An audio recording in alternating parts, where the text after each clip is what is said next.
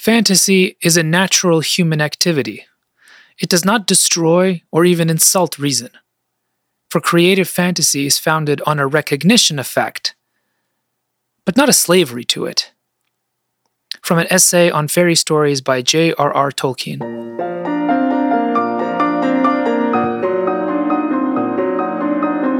I'm Nicholas Kotar, author of fantasy inspired by Slavic fairy tales and seeker after the good, the true, and the beautiful. You're listening to Fantasy for Our Time.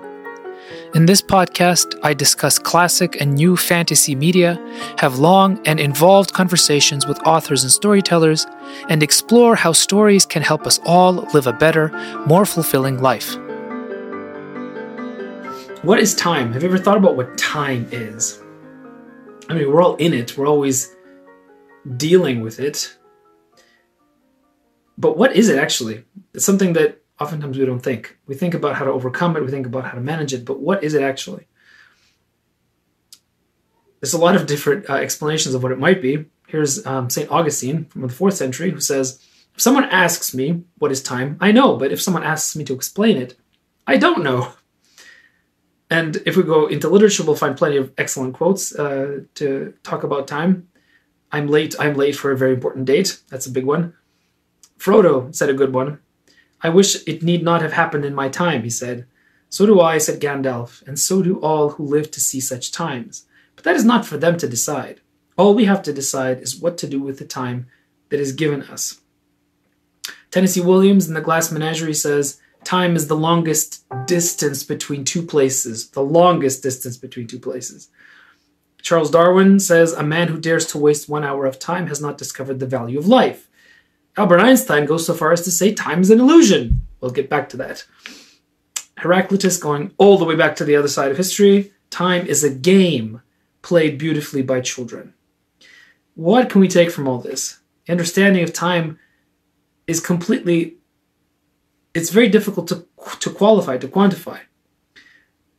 But if we think about it, most of the time when we think about time, we think of it as something negative, as something that leads us closer to an undesired end, to our own death. Or sometimes we look at time as something that needs to be kicked to the curb, something that needs to be controlled before it controls us completely. And nowadays, you see that kind of thing with all the software that tries to manage time for you Pomodoro apps, uh, things that, that help you give you the illusion that you actually have control over this thing that's completely running your life. Or on the other hand, sometimes we look at entertainment as something that kills time or being in a state of focus so intense that we call it flow state. Uh, the time seems to disappear for a short time, an experience that is quite pleasurable, actually. But then again, time, according to, to um, Albert Einstein might not even exist. So, what's the deal? What can we take from this, and why should we even care about what time is? Well, it's something that has bothered people from uh, for a very long time, from pretty much the beginning of history. If you look at uh, early philosophy, let's say around the time of St. Augustine, he looks at the problem of time. And the way he and subsequent Western philosophers looked at time actually really determines the way that we interact with time nowadays as 21st century Westerners. See, Augustine says that God is so completely outside of time that eternity in which God exists and the temporal world in which we exist are completely separate from each other. Eternity, in the strict sense, then, is the sole attribute of God, according to Augustine. Um, and another thing that he says that time or temporal succession now, note that he defines time as a sequence of events. Is solely an attribute of creatures. He believed that it's only something that belongs to the creative, created world. So, time and eternity then stand as two very different modes of being, so sharply defined, so sharply different, that you cannot possibly conceive of one inside the other. So, there's no actual intrinsic genetic relationship between them.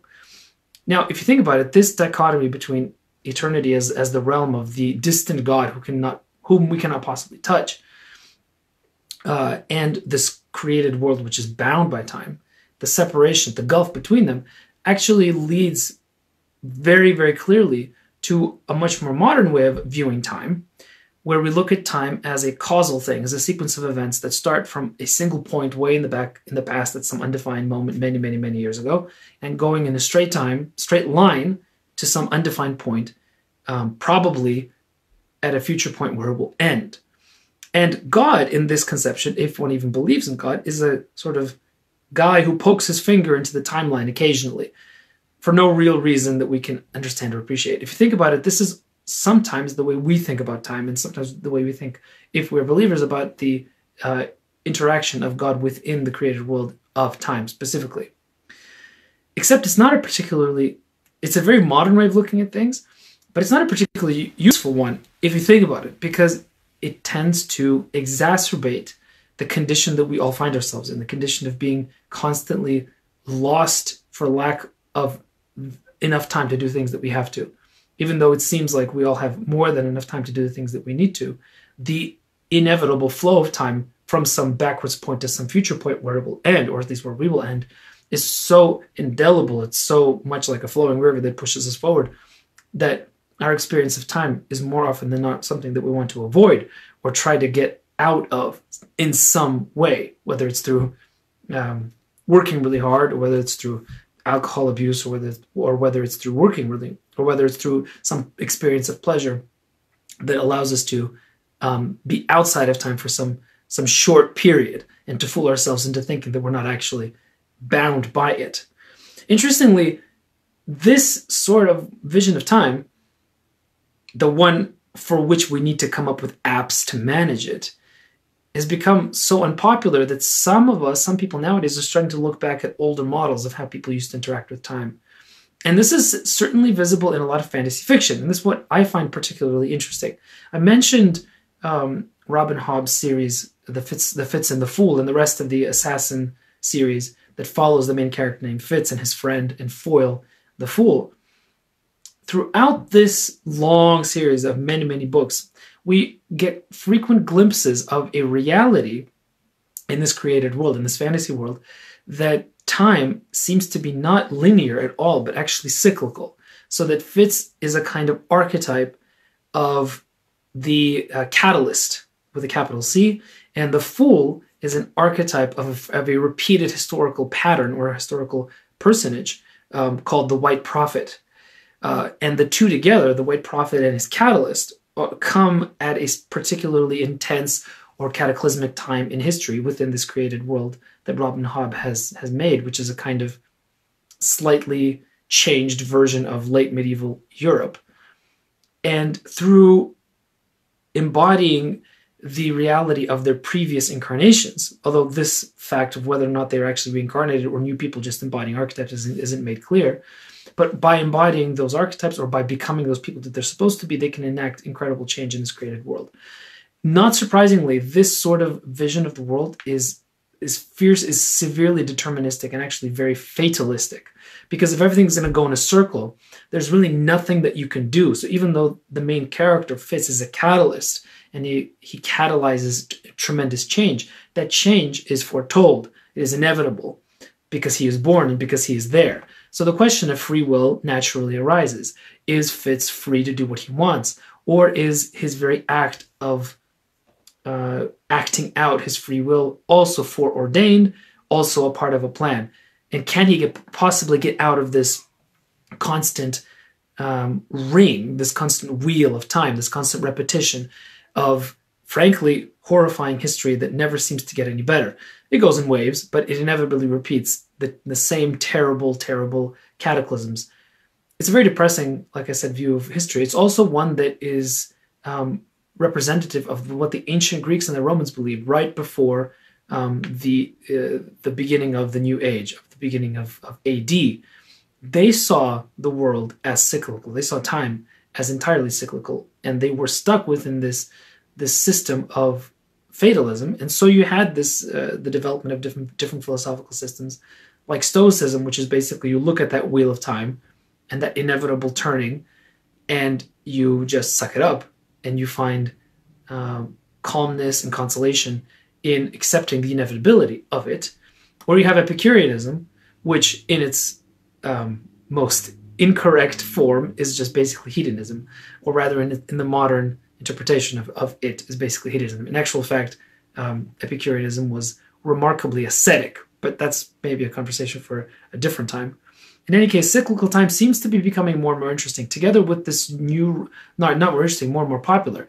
It, it seems to be cut together with the resurgence and the kind of rebirth of Stoicism nowadays, um, embodied by such people as Tim Ferriss and people who who like to follow him, or even the Art of Manliness blog people. They're they're really big on Stoicism.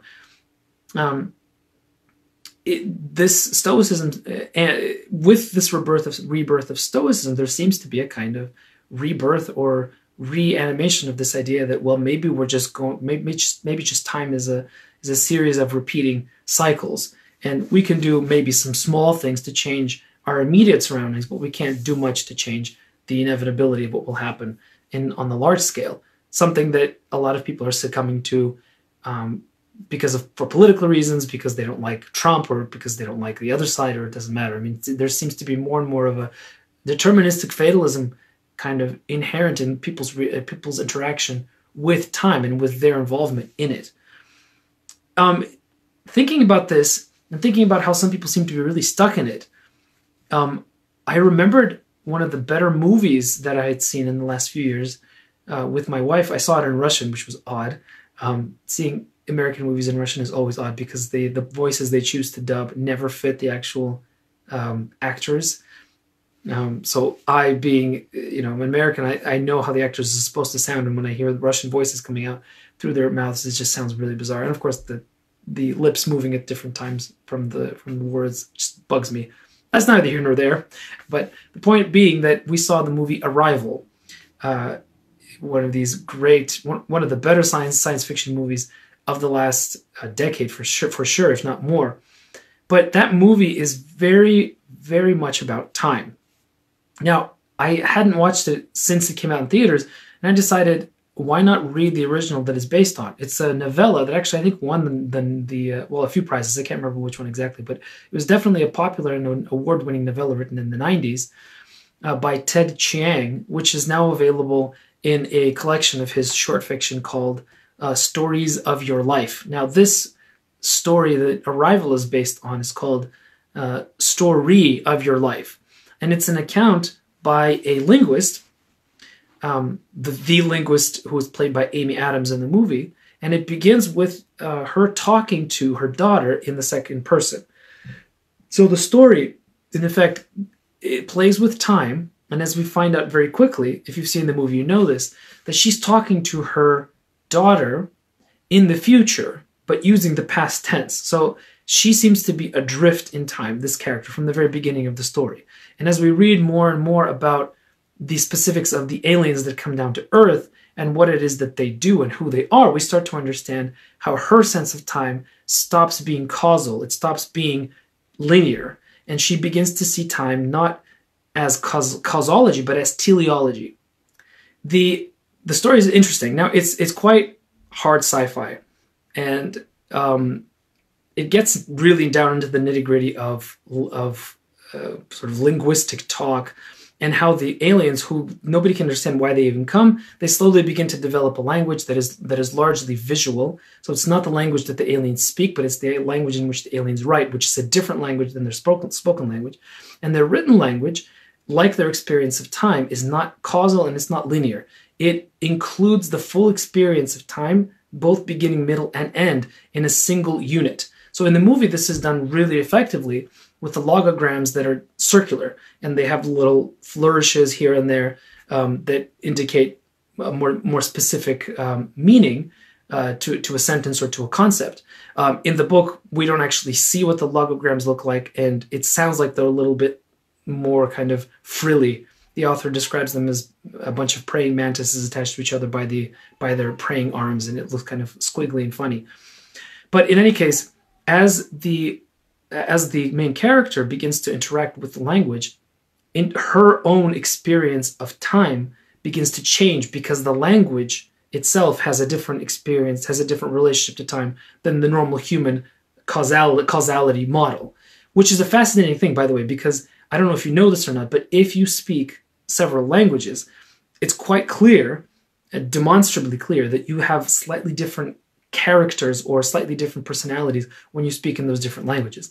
And of course, it's anecdotal if I talk only about myself, but I will tell you for sure that when I speak in Russian, I am a different person than when, than when I speak in English. Not so much so that it becomes, you know, kind of a, a split personality type thing, but certainly some things that I would easily say in Russian, I would never say in translation in English. It would just sound weird. Um, my English persona wouldn't allow for it to be to be said out loud. Uh, it's it is a demonstrable fact that this actually happens when you learn a new language. You develop your personality in that language slightly differently than you would in your native language of English, for example. So what happens to her is she begins to experience time differently. And if you haven't seen the, the movie or, or read the book, now's where the spoilers come, so I'm warning you in advance. But basically, she comes to realize that this that she's that she is seeing visions of her future daughter. She can't understand initially what these visions are and why. In the movie, in the book, it's less less clear. But she realizes that she's going to have a daughter. Uh, she's going to have a daughter with uh, a, a, colleague of hers who was working with her to, to try to understand the language of the aliens. And uh, in the future, she's going to lose the daughter. In the book, she loses the daughter to a random accident while the daughter is climbing. And there's some really interesting things that begin to happen in the story in the book uh, that diverge quite uh, significantly from the movie. And I thought I would include some quotes from the from the story and talk about what I what it means for our own actual experience in time, us people here now, uh, or in eternity, depending on how you look at it. So it does get a little bit technical, uh, in the story. And basically, it talks about how when humans think about physical laws, they prefer to work with them in causal formulation. I could understand that, says the main character.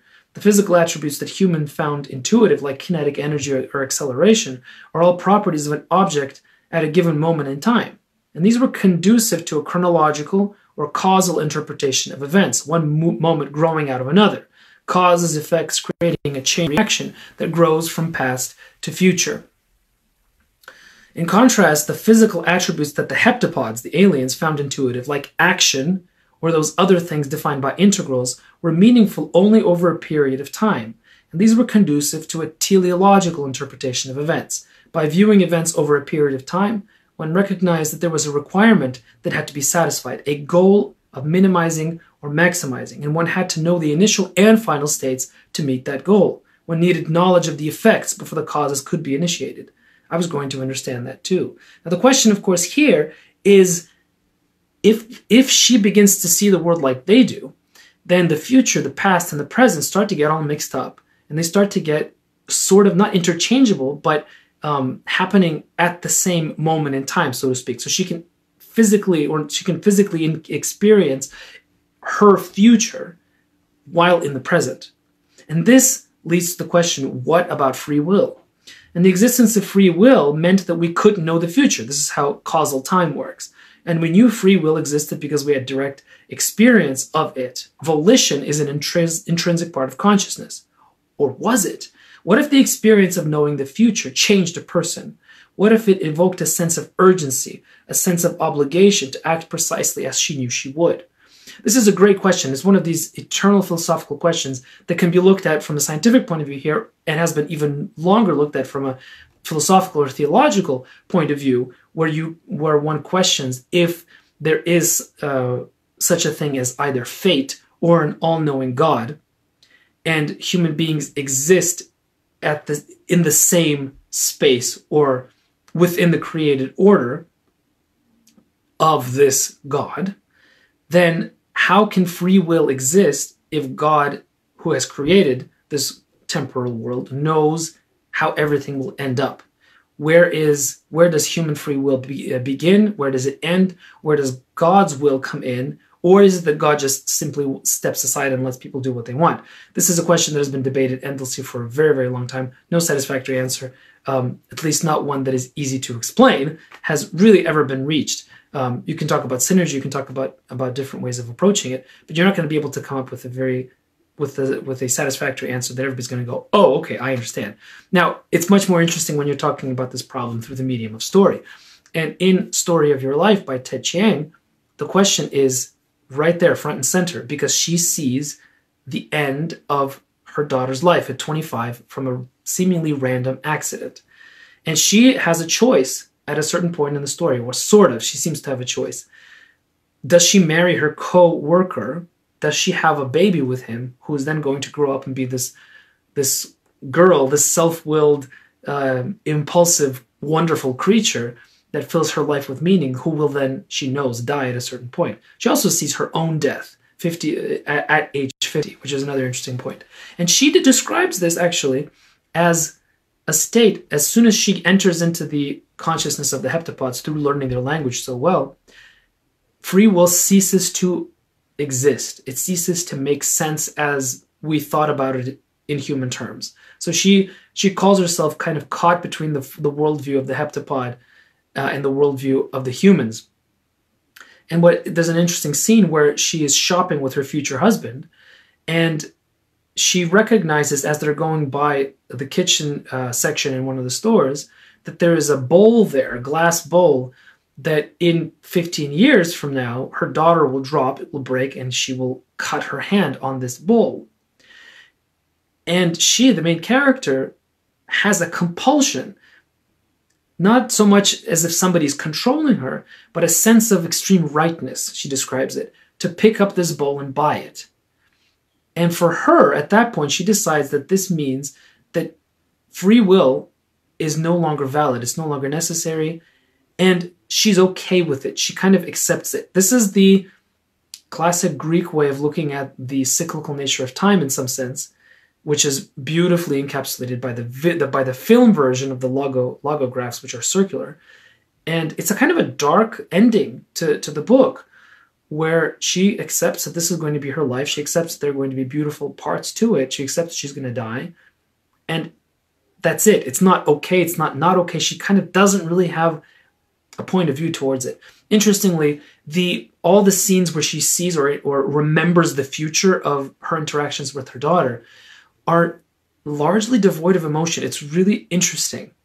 You would think that if you had watched the movie, you would know that the main character actually is is, is filled with with a lot of potential for emotion that doesn't come out in the in the printed on the printed page in the printed story. So the story actually falls kind of flat at the end, and I was really surprised by it because the movie I thought was one of the best movies that I had seen in a very long time, and I'll explain why. First of all, the movie being a movie, um, it has a lot more urgency to it. So this the setting includes a kind of ticking time bomb setup uh, there's a lot of mystery to the heptapods, the aliens. You don't really know why they're there. The mystery is also present in the short story, but there's never any menace to it. So even though in the movie it ends up that the heptapods are actually uh, benevolent and they want the good of humanity because it ends up becoming good for them too in the future, in a future that they can see as having happened in some sense already. But um, the uh, the sense of urgency makes her experience of the future daughter much more immediate, much more necessary for her. And Amy Adams does an incredibly beautiful job of, acting it out.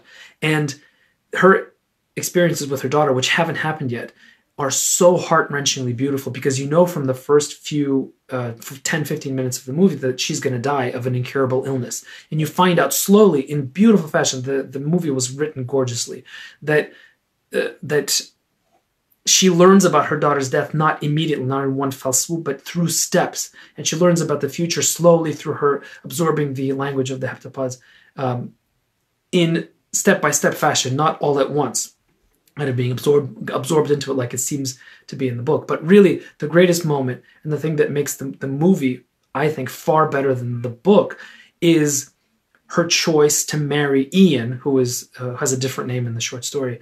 Her her colleague who cannot see the future, who's not in this um, st- stuck in between the two worldviews, she knows that her daughter's going to die.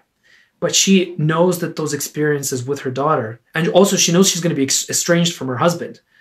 And she finds out it's because she tells her husband that she knows the future of, of their daughter's death. And he can't handle it and he leaves her. She knows this is going to happen. She knows that her daughter's going to die. She chooses to have her daughter in her life because of the incredible love that she's able to give her, knowing specifically that she's going to die. Now, this comes from a conversation, this decision that she makes comes from a conversation that she has before she has this revelation about time Uh, this is a conversation between her and, and Ian. And she asks Ian, if you knew how you would end, would you do anything differently? And you expect him to say, yes, I would, you know, change this, this, that, and the other. And he says, I think I would love everyone a little bit more. And I was just flabbergasted by that answer because actually philosophically and, and even theologically, it's a, it's a wonderful answer. Um, it's a wonderful resolution to the question of free will in a setting where um, where a God who created you is omniscient and omnipotent.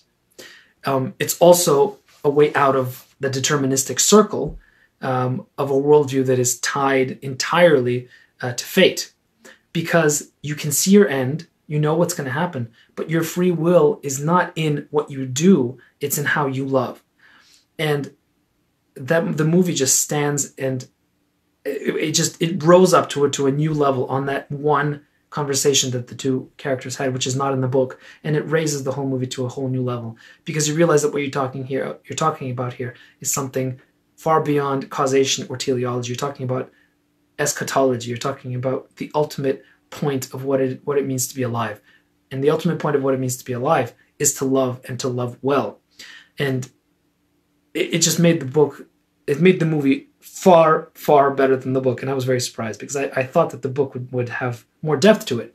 Um, and turns out the movie did, which is great. And um, I'm really excited that uh, that uh, Dennis uh, Denis Villeneuve, who directed the movie, is now going to be doing Dune.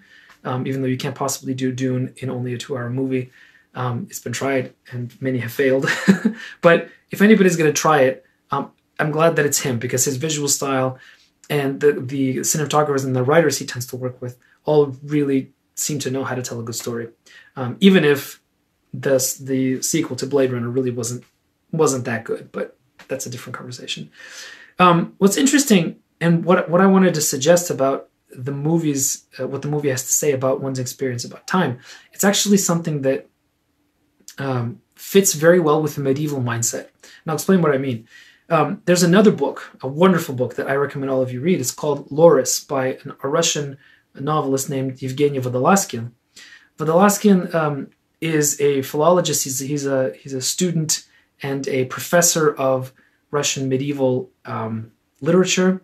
is himself a medievalist. Uh, he, he, he thinks like a medieval person. And in some ways, he's, a, he's an apologist for the medieval mindset. Because nowadays, when we tend to think of medieval, we tend to think of dark ages, the kind of uh, depictions of the Middle Ages we see on, on TV and in the movies Is oftentimes folk oftentimes focuses only on the extreme negatives, uh, only on the lack of the good things that we have nowadays as as first world um, people who live in in you know a progressive society. While, for example, I mean, our sort of typical understanding of, of the Middle Ages is the Dark Ages as exemplified um, allegorically by Game of Thrones, where you know George Martin basically who is himself a student of history a lot of the things terrible things that happen in Game of Thrones are based on actual events in history. But what he does of course is take all of the worst possible events he could imagine and lump them together into a chronology that happens very quickly one after the other. While these events that happen in history tend to happen with a much larger amounts of time between them. Um, so my point here being is that actually the Middle Ages were a lot is, a lot more complex. Um, Christian uh, Cameron, who writes under uh, the semi pseudonym of Miles Miles Cameron, does medievalism really well in his in his uh, uh in his uh, series, um, uh, the Traitor Son series, which I love very much, because he shows the brutality of it along with the pageantry and the and the beauty of it. Um, which oftentimes we miss in, in, in these television shows and movies, which tend to show it as drab and as colorless and as brutal and ugly. But Vodolazkin shows us a medieval world, a medieval mindset that is very different from what we assume the Dark Ages to be. In particular, in the when one's understanding and one's experience of time. And this is something that's really I find fascinating. Now, those of you who have read the book will know what I'm talking about, but it's set in the 15th century, right around 1492, which was supposed to be the 7,000th year after the creation of the world and supposed to be the end of the world. So there's this sort of post-apocalyptic fe- post-apocalyptic feeling in Russia during this time. There's constant breakouts of the Black Plague, and everybody's really freaked out, and nobody really knows what's going to happen. And this main character, um, Arseny, he is Arseny. He has three names during during the course of the book. One of the names is Arseny. He has these experiences where he finds himself uprooted from time. For example, he as a child is sitting in front of a fireplace and he sees a, the fa- he sees a face in the fire and the face is himself as an old man. And he looks at this face of himself as an old man and he has absolutely no problem interacting with this future version of himself. It doesn't freak him out. It does it's not a moment of, of tension. It's a moment of contemplation. It's a moment of beautiful uh, kind of in kind of interaction of the past past and present in a way that is goes beyond our normal causal uh, experience of history. And this happens all the time. One of the characters is walking through uh, through a forest in the far north of Russia in the 15th century and stumbles across a, a discarded plastic bottle because there's this bubble of sort of time rift that happens. Time, the different time periods start to inter, intertwine with each other, and the experience of the main character then becomes important for the experiences of characters in the 19th, 18th, 20th centuries. And these fates of different people through very strange um, events that can't possibly be explained through sort of normal reasoning start to depend on each other within time but also outside of time. And Vodolazkin explains this in, in an excellent article that he wrote for First Things magazines, for First Things magazine called uh, "The New Middle Ages." He talks about how medieval man experienced time not as a straight line, not as a series of of, of causes and effects, medieval man didn't experience time as we do, not as a straight line, not as a progression from a less developed time to a more developed time, which is something we tend to tend to rely on a little bit too much, I think. Nor do they see time as a circle with no way out of it, not as a wheel that, that cannot be broken. No, they saw it as circular, but not uh, the, not as a circle that comes back in on itself, but rather a cycle of repeating patterns that moves forward at the same time, a combination of the of the forward of the straight line moving forward and the circle moving in place, a helix or a spiral. So this was expressed in very interesting ways. He talks about how uh, how the experience of every day was rooted in the church's calendar of saints and feasts.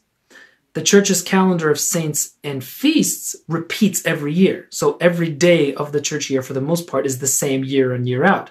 And if you're constantly repeating that same year over and over again, it's almost as if you're repeating the same day, except it's a year ahead. So there's weird echoes that you experience as a medieval person uh, of the same event happening more than once and yet seemingly in the same um, in the same temporal space. This for for this reason, they could medieval people found absolutely nothing wrong with such hagiographical uh, flourishes as including details of the life of one Saint Cyril who lived in one century and conflating details of his life with another Saint Cyril who lived several centuries later because they have the same name. And since they have the same name, in some sense, they are a repetition, but in a new place and with a new context of the same uh, phenomenon.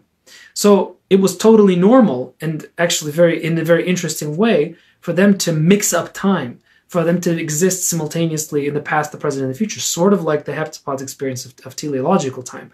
But for medieval man, this was an experience not of teleology, but of, of eschatology, because all times tend to repeat themselves while moving forwards toward towards eternity. And this actually, especially in in uh, in the Eastern medieval tradition, was a way of resolving Augustine's and Boethius's problem of the absolutely distant God who lives in eternity and the absolutely temporal uh, man who lives within time.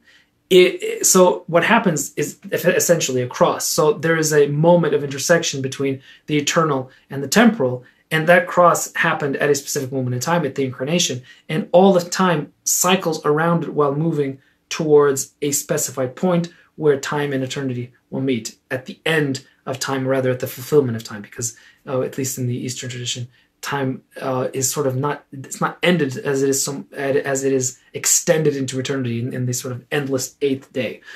Um, this is something that comes across very clearly in, in a very interesting story fashion in uh, in Vodolazkin's beautiful novel Laurus, and it's hinted at in the movie Arrival. That's what I found so fascinating. While the story, uh, your um, the story of your life by Ted Chiang, which is the basis for the movie, has a much more fatalistic and much more limited view of human interaction within time. So while the main character has a vivid experience of being within non-linear time, within circular time, for her, this is not a moment of this is not an experience that frees her. It is an experience that ties her down to a kind of pleasant inevitability. She can she has the capacity of enjoying her life, but it's it's a it's an enjoyment of acceptance. It's not an enjoyment of hope for an endless future or hope for for a future beyond the future, which is of course something that is very much present in the medieval mindset that is so beautifully expressed in the novel Laurus by Evgeny Vodolazkin. Um, if so, these two stories, I highly recommend that you read them both, uh, preferably together. Um, I think they they provide a very interesting counterpoint to each other, and they a lot. I think they really do force the reader to consider what what might a more proper relationship with time for us, the readers, what might it actually be? Is it like in The Fitz and the Fool, like in Robin Hobb's world, an inevitability that we fight against just because in the fighting we assert our individuality, even though we know that ultimately we are doomed? Is it a kind of pleasant acceptance of inevitability, like in Ted Chiang's Your Story is Your Life? Or is it a kind of being uprooted, um, kind of being rooted out of time, but within a larger context of uh, time bound eternity or into the intersection of time and eternity, which you can still actually encounter. Um, I said that medieval man was, you know, medieval men and women were the ones who experienced this, but you can still experience this in, in traditional Christian um, cultures, uh, certainly in the old world, but even here. Uh, for example, I mean, I, I, use I see this all the time. I live next to a monastery, and if I wanted to, I could go to church every single day. If I wanted to, my entire experience of time would be liturgical time. Um, and if I actually did that for the for the, my first year in seminary, uh, and you end up getting unmoored a little bit from from regular time. You start losing track of what what part of the year it is because you're so stuck in first the cycle of the week, then the cycle of the month, and the cycle of the year, then the cycle of of Easter versus uh, versus the preparation for Easter. It's a very interesting and very fascinating experience. One that I highly recommend, even if you're not uh, particularly religious, just to give you an idea of what it was like to experience time for people who lived before you and for people who had a lot a, a much more healthy relationship with time than we seem to do because the best we manage to do i think these days is to ma- is to manage time rather than uh, to experience time as something that is that can then lead beyond it to something that uh, something that is greater larger more fulfilling that can perhaps lead us to the not simple acceptance um, of the of the main character in the story, but the desire to love more uh, that the main character in the movie Arrival uh, very clearly shows. So highly recommend all of these things that I, that I mentioned today. Um, you might be surprised I don't have a single really negative thing to say about any of the uh, books or, or movies that I mentioned, um, like I do often in, in other movies in other uh, videos. But don't worry, that is coming. Um, recently, in one of my old, in one of my emails to my readers group, I recommended a book called The Raven Tower by Ann Leckie um, as uh, as an example of a fascinating and wonderfully written book that that plays with all kinds of interesting tropes and interesting writing styles. Um, I'm going to talk about it in a, in a future um, video. I can no longer recommend it um, wholeheartedly. It's a fantastically written book, but it's got some really serious issues that I'd like to raise and I'd like to rant about um, at some uh, not so distant distant point in the future. Um, so that's what's coming coming up. Thank you all for for stopping by. Um, if any of you have uh, any thoughts about um, books that that deal with time or that deal with being stuck in time or outside of time, not so much time travel. Time travel is a little bit of a different thing, but uh, if you can, can think of any any books that help deepen one's experience in the real world of time, I'd love to hear about it. You know, uh, send me a message, send me an email, put it in the in the, in the um, comment section of this video on Facebook. Thank you for listening. If you like what you've heard and you'd like to delve more deeply into this topic, check out my audio series on stories that unite in dark times, available exclusively at nicholaskotar.com forward slash stories that unite. And if you're hankering for more fantasy stories, check out my own Raven Son epic fantasy series inspired by Russian fairy tales, available now in audio, paperback, and ebook formats. This show is produced by the wonderful Derek Cummins, and the beautiful title music is Lighthouse in the Rain, originally composed by Velislava Franta. You can find her work on SoundCloud.